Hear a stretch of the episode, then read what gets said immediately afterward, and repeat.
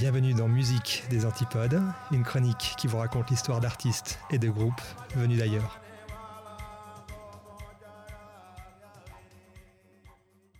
Cette semaine, chers auditeurs, chères auditrices, je vous emmène en voyage au pays du rock psychédélique avec le groupe australien Time Impala.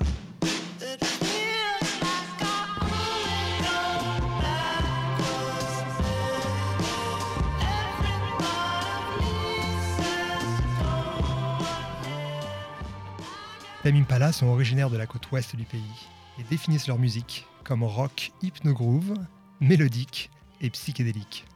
Le groupe prend vie dans la capitale de l'État de l'Australie occidentale, à Perth, une ville propice aux incubations singulières, car Perth c'est une ville qui ne ressemble à aucune autre. Déjà c'est la capitale d'État la plus isolée du monde. De là, en avion, il est plus rapide de rejoindre l'île indonésienne de Bali que d'aller à Sydney, à l'autre bout du pays. La ville jouit d'un climat méditerranéen et a gardé ses allures provinciales, malgré un boom de l'industrie minière dans la région.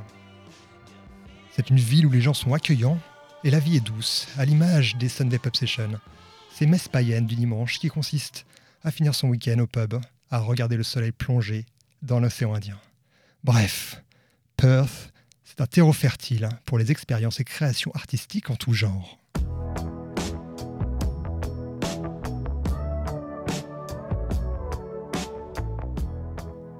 Pour en revenir à notre groupe, Tame Impala a atteint la notoriété en trois disques. Trois disques comme autant de chapitres d'une triptyque en forme de litanie. Le premier album en 2010 fut Le Baptême, qui a séduit rapidement les fidèles du courant indie rock.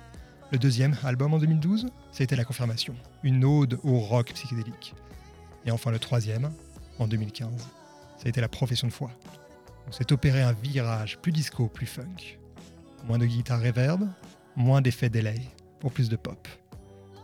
Un peu comme si le manager et gourou du groupe leur avait dit entre deux sermons les gars, mollo sur les trip New Wave et privilégiez plutôt les balades estivales édulcorées.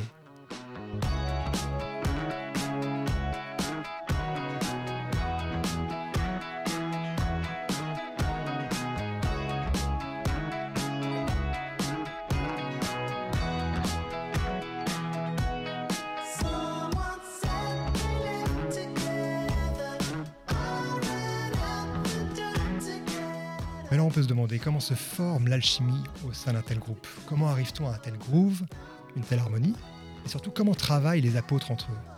Eh bien, figurez-vous que tout part d'un seul et même homme. Kevin Parker, le véritable prophète du groupe. Time Impala, avant d'être un groupe, c'est un one-man band, l'œuvre d'une force individuelle. Kevin est un multi-instrumentiste qui compose, écrit, enregistre et produit toutes les chansons en solitaire avant de faire appel à des musiciens pour les jouer sur scène avec lui. Le gars a en quelque sorte une double personnalité. En studio, c'est un ermite qui travaille en solo, et sur scène, c'est le leader charismatique d'une entité collective. On pourrait se demander si Kevin Parker n'aurait pas du mal à faire confiance à ses musiciens, tant il souhaite garder la maîtrise de sa production. Mais en réalité, c'est plutôt l'envie de se faire plaisir, pour un musicien qui maîtrise à la fois la basse, la guitare, la batterie et même le clavier également pour lui la forme de création la plus aboutie à la recherche de consistance et d'harmonie. Plus jeune, Kevin souffrait de timidité et avait du mal à imposer ses choix. Aujourd'hui, il a gagné en assurance il demeure le seul capitaine à bord et l'unique maître du destin de Tamipala. Ses talents de compositeur, sa présence scénique et sa voix fluette, aérienne et vaporeuse ont attiré l'attention de plusieurs pointures du monde de la musique. Mark Ronson, Kendrick Lamar, le leader du groupe Queen of the Stone Age, et même la superstar intergalactique Lady Gaga. Un carnet d'adresses qui en dit long sur ses capacités à séduire et à rassembler les foules. D'ailleurs, une nouvelle collaboration avec Mark Hanson est attendue pour 2018. Preuve s'il en est que Kevin Parker n'en a pas fini de propager la bonne nouvelle. En attendant leur prochain tube, voici le dernier en date, Daffodils.